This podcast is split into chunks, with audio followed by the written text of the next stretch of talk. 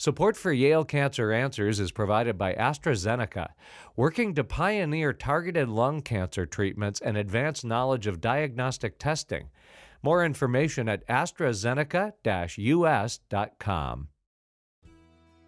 Welcome to Yale Cancer Answers with Doctors Howard Hochster, Anees Chagpar, and Steven Gore. I'm Bruce Barber. Yale Cancer Answers is our way of providing you with the most up to date information on cancer care by welcoming oncologists and specialists who are on the forefront of the battle to fight cancer. This week, in honor of Breast Cancer Awareness Month, it's a conversation about immunotherapy and the treatment of triple negative breast cancer with Dr. Lajos Pusztai. Dr. Pusztai is a professor of medicine and medical oncology at the Yale School of Medicine, and Dr. Chagpar is an associate professor in the Department of Surgery at the Yale School of Medicine and the assistant director for global oncology at Yale Comprehensive Cancer Center. So, Lajos, you know, as Breast Cancer Awareness Month goes on, a lot of women are going to be hearing about breast cancer. But we understand that breast cancer is more than one disease, that there's different kinds of breast cancer. And one of the kinds that worries a lot of women is triple negative breast cancer. Can you tell us a little bit more about what exactly that is? You're absolutely right. So, one of the, the most important breakthroughs in the past 10 15 years in breast cancer research has been the realization that breast cancer is really at least two major disease types. And they are different in the sense that their molecular makeup, the risk factors that predispose or protect women to develop them, are different. And they probably also originate from different cell types. So the two major types are the estrogen receptor positive cancers and the estrogen receptor negative tumors. And we also have a third category that we refer to as HER2 positive. HER2 refers to a cell surface molecule, which is a wonderful target for a highly effective treatment uh, like trastuzumab and other um, similar drugs. Triple negative breast cancer refers to a subtype which is negative, which does not possess or have the estrogen receptor or progesterone receptor, which are two female sex hormones, or um, the HER2 protein on its surface. So, triple negative breast cancer accounts for probably 15% of all newly diagnosed breast cancers. And so, so why should we care about triple negative breast cancer? What's special about it, aside from so, the fact that it doesn't have these receptors? Triple negative breast cancer is special in many ways um, we have fewer therapeutic options for these patients. And the options are primarily surgery, chemotherapy, and radiation. But there are some really exciting new discoveries in this field that probably will change this within the next one or two years. And these are immunotherapies, particularly in the early stage setting. Uh, triple negative breast cancer is also unique in the sense that it's a more rapidly growing tumor. So, very often, it's not very often, but frequently, more frequently than the other types, it is diagnosed by women on self palpation, feeling a lump growing in their breast, as opposed to just being picked up by a routine screening mammogram. Mm-hmm. And so, triple negative cancers, they tend to be a, a little bit more aggressive. And because they don't have these receptors, there are fewer targeted agents, and that's why chemotherapy is really what's used. Before we jump into the exciting parts of immunotherapy, can you let, can we talk a little bit about the epidemiology of triple negative breast cancer because there's a lot of stuff on the internet and people read about triple negative breast cancer and they hear about it being really aggressive. Um, but it only affects 10 15 to 20 percent uh, of patients. Um, does it affect younger women, more African Americans? Is there a genetic predisposition? Who who exactly gets triple negative breast cancer? Yes, so this is a very important question, and you are absolutely right. So there is a little bit of a misconception about triple negative breast cancer in the um, uh, public space. So first of all, I would like to reiterate this: that the vast majority of breast cancer patients who are diagnosed with a triple negative breast cancer at an early stage, that is, cancer in the breast or in the lymph nodes in the armpit, are cured. So they will be cured with currently available therapies. This cure rate is a little less than for the estrogen receptor positive cancers, but it's still in the 70% range. With regards to the risk factors for triple negative breast cancer, these are different from the risk factors that usually associate with breast cancer in general because those tend to be the risk factors that predispose women for the other type, the more common type of breast cancer, which is the ER positive or estrogen receptor positive cancer, that of course accounts for the vast majority, 70% or so, of breast cancers. So, unlike for estrogen receptor positive breast cancer, the lack of pregnancies actually is somewhat of a protective factor and lack of breastfeeding is, is, a, is a risk factor to develop uh, triple negative breast cancer. It also tends to occur in younger women, and also it's a little bit more prevalent among African American patients compared to other races. And what about genetic predispositions? Are are more people who get triple negative breast cancer is that a, associated with BRCA gene mutations and so on, or is that independent? So genetic predisposition, which refers to a condition when someone inherits a gene from her parents that predispose a person to develop a particular cancer, like breast cancer, really underlies probably less than 10% of all breast cancers. And there are two sort of important genes which account for most of these hereditary forms of breast cancer. And these are the BRCA or BRCA1 and BRCA2 genes. With BRCA1 genes, if someone inherits a somewhat faulty BRCA gene, the likelihood to develop a triple negative breast cancer is much higher than to develop any other type of breast cancer.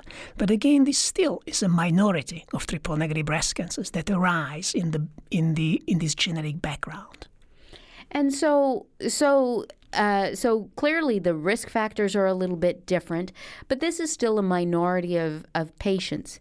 But let's suppose somebody uh, is diagnosed with triple negative breast cancer. Um, and, you know, are there surgical options the same as if uh, if they had any other kind of cancer? Are they necessarily treated more aggressively surgically? I'm somewhat embarrassed to answer this because you are the surgeon, the breast surgeon. But of course, as you know, the, the surgical options are very similar, except for patients who actually do develop these type of cancers in the context of a BRCA germline mutation. In other words, they inherited this faulty gene. These individuals, unfortunately, are high risk to develop new breast cancer, either in the same breast or in the other breast. And they are also at risk to develop ovarian cancer. So for these relatively small small subset of patients, we do recommend bilateral mastectomies. But for all other patients, a lumpectomy followed by radiation therapy is a perfectly safe and appropriate treatment option. Yeah. So so from a surgical standpoint, whether you're triple negative or whether you're estrogen receptor positive, which is as Dr. Pusztai mentioned the vast majority of patients that we see, surgical options uh, are are pretty much equivalent. And so discussing with your surgeon which is the best option in your particular case, um, is the best thing to do. And really, the receptor status will have little impact on the surgery. Where it has more impact is is really in your field, Dr. Pusztai, of the medical oncology treatments because the targeted treatments for the estrogen receptor, the targeted treatments for the HER2 receptor are no longer available to you. And so many patients ask the question of does that mean that this cannot be treated then? Uh, and I think your answer was uh, no, you can still be treated, but the treatment options are different. That's correct. And also, it's very important to keep in mind that really with all kinds of cancers, including breast cancer as well. There are two really very fundamentally different stages of the disease um, we think of breast cancers either as early stage disease or late stage disease. Early stage disease, oftentimes described in medical terminology as stage one, stage two, or stage three breast cancer. And late stage disease is stage four or metastatic cancer. Fortunately, 95% or more of breast cancer patients are diagnosed initially with an early stage disease, that is, clinically stage 1, stage 2, or stage 3. At these stages, the cancers are highly curable. It's really important that someone receives appropriate and aggressive therapy because that's a chance to really save someone's life and really avoid a, a distant metastatic recurrence of the tumor. Metastatic disease or stage 4 disease uh, can be newly diagnosed or could develop as a recurrence, as a relapse or a reoccurrence of the cancer in another site, in a distant site, in another organ other than the breast or the local lymph nodes. So that late stage disease, unfortunately, is still incurable. But fortunately, the vast majority of patients are present with an early stage disease where the cure rates are very high 80 to 85 percent. And so, how do you treat somebody who has a triple negative cancer who is early stage? So, the standard of care or the state of the art treatment usually involves three components surgery, chemotherapy, and radiation therapy.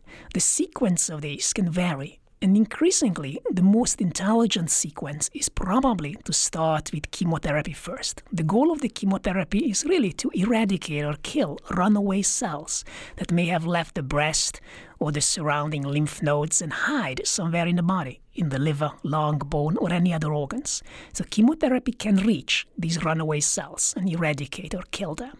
That's the main purpose of the chemotherapy. By doing the chemotherapy first, before the surgery, obviously one could directly measure the impact or the efficacy of the treatment. Because if there is no cancer left or no cancer survived the treatment by the time a patient reaches surgery, that's a very good news. So obviously the chemotherapy worked very well. If there is residual cancer that survived the initial treatment, it also offers an opportunity to receive additional treatment after the surgery that has been shown to improve survival.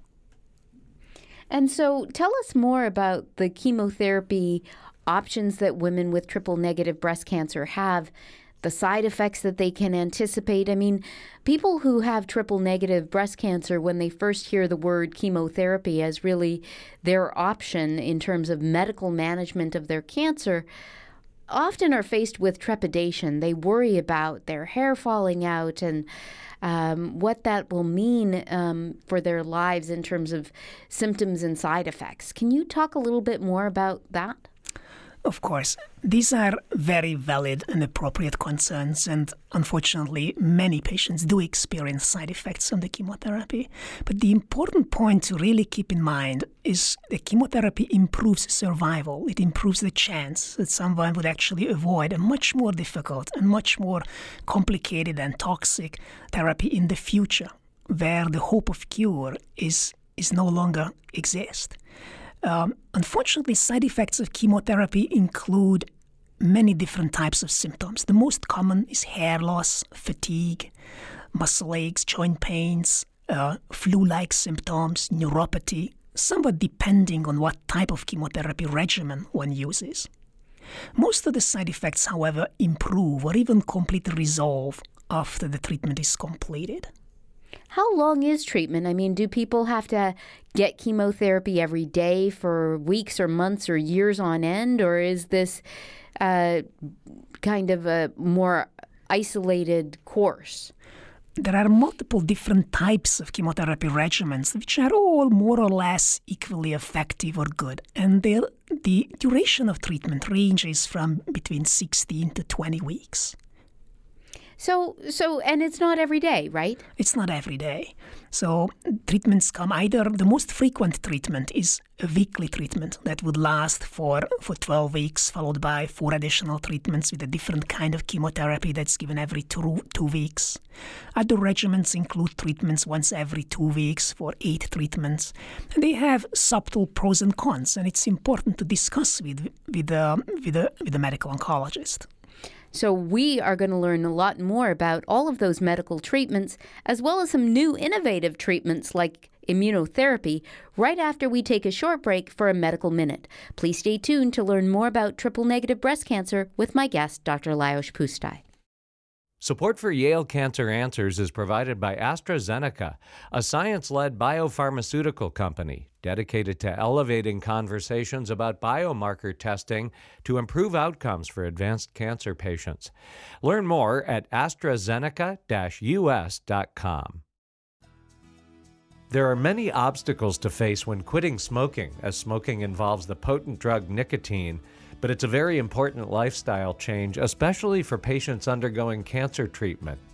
Quitting smoking has been shown to positively impact response to treatments, decrease the likelihood that patients will develop second malignancies, and increase rates of survival. Tobacco treatment programs are currently being offered at federally designated comprehensive cancer centers, such as Yale Cancer Center and at Smilow Cancer Hospital. Smilow Cancer Hospital's tobacco treatment program operates on the principles of the U.S. Public Health Service clinical practice guidelines. All treatment components are evidence based, and therefore all patients are treated with FDA approved first line medications for smoking cessation as well as smoking cessation counseling that stresses appropriate coping skills. More information is available at yalecancercenter.org. You're listening to WNPR, Connecticut's public media source for news and ideas. Welcome back. This is Dr. Anees Chagpar, and I'm joined tonight by my guest, Dr. Lajos Pusztai. We're talking about triple negative breast cancer. And Lajos, right before the break, we were talking about chemotherapies and different kinds of regimens and the side effects. But there's a lot of innovative things going on in this space with really smart people trying to figure out how we can treat triple negative breast cancer better. And one of the things that you mentioned rather in passing in the last segment was immunotherapy for early stage disease. Can you tell us a little bit more about what is immunotherapy and, and what results can we expect with that in triple negative breast cancer? So immunotherapy is uh, refers to a treatment strategy where we would somehow excite and increase the activity of a person's immune system to fight cancer.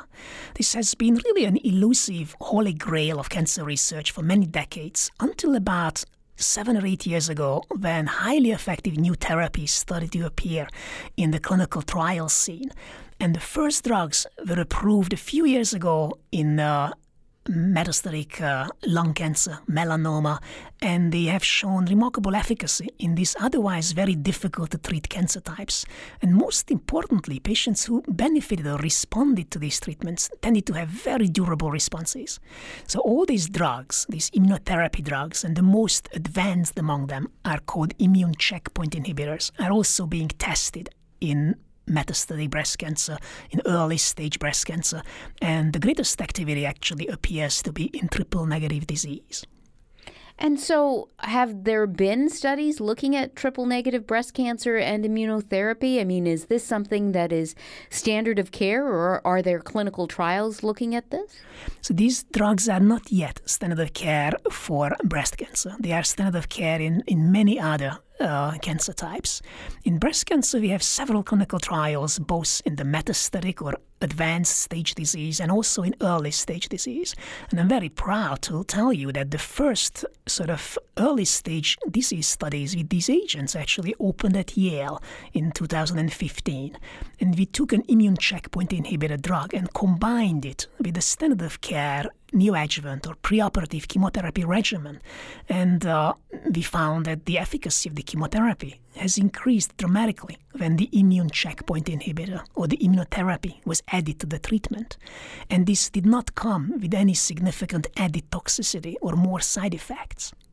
To put this into context, I referred to this in the earlier segment of this um, discussion that when chemotherapy is given before surgery, some patients experience a complete eradication of the cancer. We call this pathological complete response. This occurs about 30%, 35% of the time with chemotherapy, even with the best chemotherapies. In this clinical trial, where we added an immune checkpoint inhibitor to the, to the chemotherapy regimen, what we observed was a 70% pathological complete response rate. That's more than doubling of the efficacy of the treatment. So we are very excited about this. This study is still ongoing, and there are several other studies which are opening in, in various parts of the country, and there are at least two large registration trials also ongoing, where the purpose of the study is to definitively show that this is better than chemotherapy alone, leading to an FDA registration so that this becomes standard of care. And the important thing to really point out is that pathologic complete response rate has been thought of as a surrogate for outcome. So when you can double uh, the pathologic complete response rate, it really engenders hope that these patients are going to do very well with the immune checkpoint inhibitor. Yes, that's a very important clarification. So, the importance of this complete eradication of the cancer from the breast and lymph nodes before surgery is that these patients have an outstanding long term survival, cancer free survival. And so, Lajos, you said that there really wasn't an increase in toxicity. Is there a difference in the toxicity that patients have with immune therapy versus chemotherapy? Uh, are there other side effects that they should anticipate? Yes, the side effects from immunotherapies are very different from the side effects of chemotherapies. Chemotherapies tend to hurt tissues and cells that grow or proliferate rapidly, like someone's hair or the lining of the mouth or our gut. Immunotherapy, on the other hand, works by boosting the immune system. And sometimes we overboost the immune system, leading to autoimmune reactions or autoimmune syndromes. So there's a very broad range of autoimmune diseases that one could actually observe as a side effect during immunotherapy. But thanks for God, these are rare. And rare means that they affect in patients in, in single digit percent numbers, like 1, 2, 3, 4%. Okay. And so there are some really exciting therapies on the horizon with immunotherapies in early stage triple negative breast cancer. What are we doing in metastatic breast cancer? What are the advances there? So, in metastatic triple negative breast cancer, immunotherapies also show promise. The, the response rate, that is, tumor shrinkage, occurs unfortunately still in the minority of patients, probably between 5 to 20 the most, 5 to 20% the most. However, just like with the other cancer types, those who respond tend to experience and enjoy really prolonged um, sort of progression or cancer growth free survival. And that's really a very important observation, and in many ways, very different from what we used to see with chemotherapy, where response rates may be higher, but the duration of the response is much uh, shorter. So, the real sort of challenge in the metastatic um, setting is to find the best partners to really improve the efficacy of the immunotherapy drugs. And there are exciting studies which combine different types of immunotherapies together. So, can you, can you tell us more about that? Uh, are, what clinical trials might be available for patients? So we have clinical trials that combine, just like in the early stage setting, combine chemotherapy with immunotherapy. We also have clinical trials that combine existing sort of checkpoint inhibitors, which are the most advanced form of, um, of immunotherapy today, with other more investigational and more novel approaches to immunotherapy. These tend to be um, treatments which, in some way or sh- some shape or form, increase the activity of the immune system. But in addition to the immunotherapy approaches, there are several other really promising new, new therapeutic approaches that are appearing in the metastatic scene for triple negative breast cancer. Like what? Um, for example, antibody drug conjugates. Antibody drug conjugates uh, refer to a new type of treatment where one generates an antibody that homes in and finds a particular antigen or a particular marker of, uh, of a cancer cell. And to the antibody, there is a, a, chemotherapy drug attached. So, the advantage of this combination of attaching the chemotherapy to the antibody is that the chemotherapy doesn't circulate or doesn't float around freely in the blood and doesn't cause the same amount of side effects as it would otherwise. The antibody serves as as, um, as an address really to target the chemotherapy drug to the right cells, which are the cancer cells in this particular instance. There are two or three drugs in this category. We just refer to them as antibody drug conjugates or ADCs, which have shown remarkable efficacy in metastatic triple negative breast cancer. And they probably, at least one or two of them, will appear on the market, hopefully, within the next one year or so. But in the meantime, they are available for patients in the context of clinical trials. So it sounds like this is really developing a targeted therapy for something that was previously not targeted. That's right. So it's it's it's it's possible to think about this as targeted chemotherapy, where the chemotherapy drug is targeted to the to the to the cancer cells with the help of an antibody. And finally, you know, we had talked in the earlier segment about BRCA associated cancers and the fact that some triple negative cancers occur in people who have a defective uh, BRCA gene or a mutation. Um, are, is there progress being made to look at that subset of patients and see whether there are drugs that will be particularly efficacious in that population? Yes. Um, B- BRCA, the gene itself, helps to repair damaged DNA. And cancer cells very often have DNA damage as part of the, the rapid proliferation and growth. And when they have a BRCA mutation, they have difficulty repairing the, the DNA. When the DNA damage reaches a certain level, then cells no longer can tolerate it, they die. However, most of the time, the damage that the BRCA mutation causes is still tolerated by the cancer cells. So, chemists and scientists developed a molecule which actually can block the activity of other DNA repair mechanisms and therefore pushing the cell beyond this tolerable amount of DNA damage. Um, the most um, advanced among this new class of drugs, we call them PARP inhibitor, P-A-R-P, PARP inhibitors, mm-hmm. is olaparib. And olaparib has been approved to treat BRCA positive or BRCA mutant ovarian cancer. And a similar study in metastatic uh, triple negative breast cancer, in fact, have shown that patients who are BRCA positive and receive this treatment also do much better than patients who have BRCA normal or who, who have a standard of care treatment as a comparator arm. So, again, we are very hopeful in the medical community that these drugs will soon be available for BRCA positive, triple negative breast cancer patients who have metastatic cancer. Is there is there similar efforts being made in the early stage for patients who have BRCA associated triple negative breast cancer and using PARP inhibitors in that population? Yes. So when drugs usually start their development phase in metastatic disease, trying to prolong the survival of patients or hoping uh, for, for maybe even curing some patients with the, the advanced metastatic disease. And once they show efficacy, then they usually are taken to this early stage disease setting with the hope that we would actually improve cure rates in the early stage disease. So there's a large clinical trial that's still ongoing where a PARP inhibitor like olaparib is used after surgery. Patients would take the pill for a year, and compared to a placebo pill, we hope that the, the patients who are receiving the olaparib drug will have an improved survival and an improved cure rate. Again, this is a clinical trial that's available at Yale and several other uh, large academic centers throughout the country and, in fact, throughout the world to test the efficacy of a PARP inhibitor as adjuvant therapy for early stage BRCA positive breast cancer. This eh. adjuvant trial also includes patients who are estrogen receptor positive. So, this is open for both triple negative and estrogen receptor positive early stage cancer that arose in the background of this genetic susceptibility. And Lajos, did you just say that it's a pill, so it's not it's not IV chemotherapy? Do people still lose their hair and stuff, or is it is it a pill like a tamoxifen pill? That's right. It's like a tamoxifen pill. It's like a blood pressure pill. It's a pill that the patients take once a day for, for one year. And the side effects are different from the side effects of chemotherapy.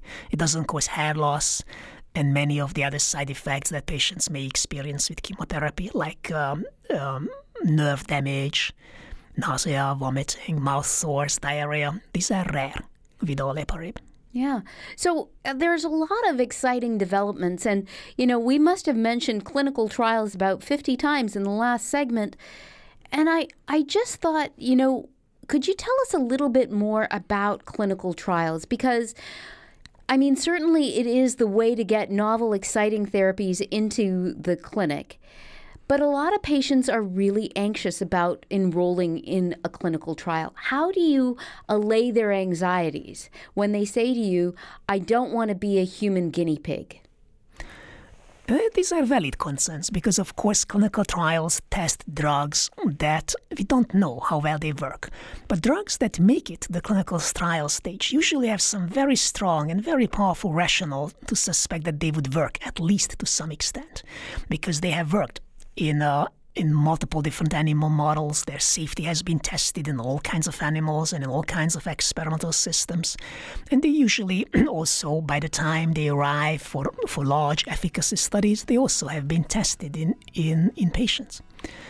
Um, probably the better way to think about um, clinical trials is, is an opportunity to receive tomorrow's drugs today It's really important to remember that every single drug or treatment that patients receive today and improves their outcome used to be an experimental drug a few years ago, or used to be some form of an experimental treatment. So, by participating in clinical trials, a patient really provides an opportunity for herself to, to receive treatment that might become the standard of care in the future. Dr. Lajos Pusztai is a professor of medicine and medical oncology at the Yale School of Medicine. If you have questions, the address is canceranswers at yale.edu, and past editions of the program are available in audio and written form at yalecancercenter.org. I'm Bruce Barber, reminding you to tune in each week to learn more about the fight against cancer here on WNPR, Connecticut's public media source for news and ideas.